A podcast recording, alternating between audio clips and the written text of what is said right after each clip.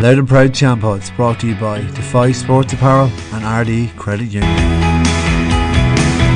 It's that special time of year.